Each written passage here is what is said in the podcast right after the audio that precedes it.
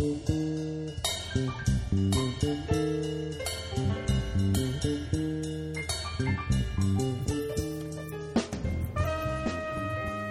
day. I'm Kelly Daynert with Pearls and Swine site. Today I'm going to share with you a very personal blog that I wrote some time ago.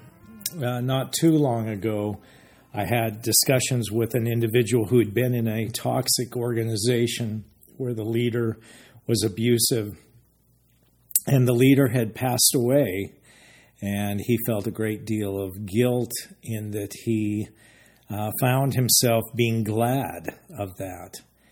And so I wrote this with that understanding because I believe biblically he has a basis for that. So let me share with you shouts of gladness. Proverbs 11:10 says, "When it goes well with the righteous, the city rejoices, and when the wicked perish, there are shouts of gladness." A number of years ago, I heard the story of an abusive husband who had passed away in an accident. His wife had suffered years of abuse at his hands. He was praised by his church at the funeral, as would be expected, and she suffered the continued hurt in silence. And a number of years ago, I heard a Christian mission leader who passed away. Uh, the leader was abusive to both the nationals and to their, the missionaries in the agency. Those who had suffered under his leadership continued the suffering of seeing their leader praised over and over in social media. In interviews with those who have suffered under abusive leadership of Christian organizations, this is so often their story particularly if the leader's abuse has not been widely known. The abuse they received at the leader's hand is now heaped upon them by unsuspecting supporters who are more concerned for the dead than the living. I have heard them share that as missionaries, they would advise other missionaries when they would come to them for advice on how to respond to some ill treatment they had received from their leaders. They would say, The leader is a sinner just like you. Give them some grace. It is their mission. They can do what they wish with it.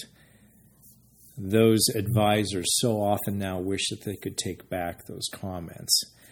First, what I have learned from Scripture is that, on the contrary, they are not sinners just like us. There is a wickedness that goes beyond the common sin of those willing to admit the sin and repent of it. When a Christian leader is lying and manipulating and harsh, and when confronted, justifying and blame shifting, there is a deeper sin problem.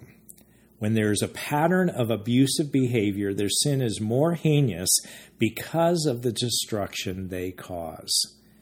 David spoke of the depth of this depravity in Psalm 55, and it can be seen in other imprecatory psalms. Second of all, that a, lead, a ministry is never in the ownership of the leader. Ministries are, according to Scripture, are to be directed and owned by the Lord.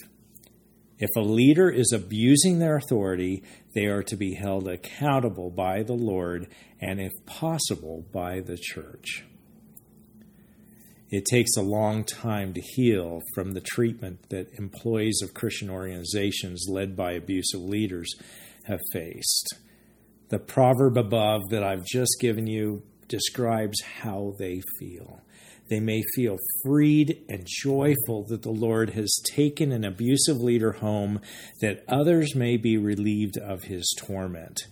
Some subordinates of abusive leaders have been praying for years that the leader be held accountable for the horribly broken relationships he has caused. One missionary told me he was sick of watching all the missionaries sent home in body bags. Desiring the fall of an abusive leader is not vindictive or hateful, as I read in one post. It is expressing love for those who are suffering under their wickedness. It is looking out for and desiring the truth to set captives of their evil free. The leader may be a Christian who is now enjoying the presence of the Lord and has been cleansed of all his sins. Those who have served under him can look forward to seeing him having been cleansed by the blood of Jesus Christ and rejoicing together that their hope and freedom was in Jesus, not in the works they did or the lack of works they did. I pray for the healing of those who are rejoicing in the death of the wicked, that they would know rest in the Lord that is neither vindictive nor bitter. May they know a rejoicing that there are those who have been freed from suffering at the hands of a wicked leader. Thank you for joining with me today.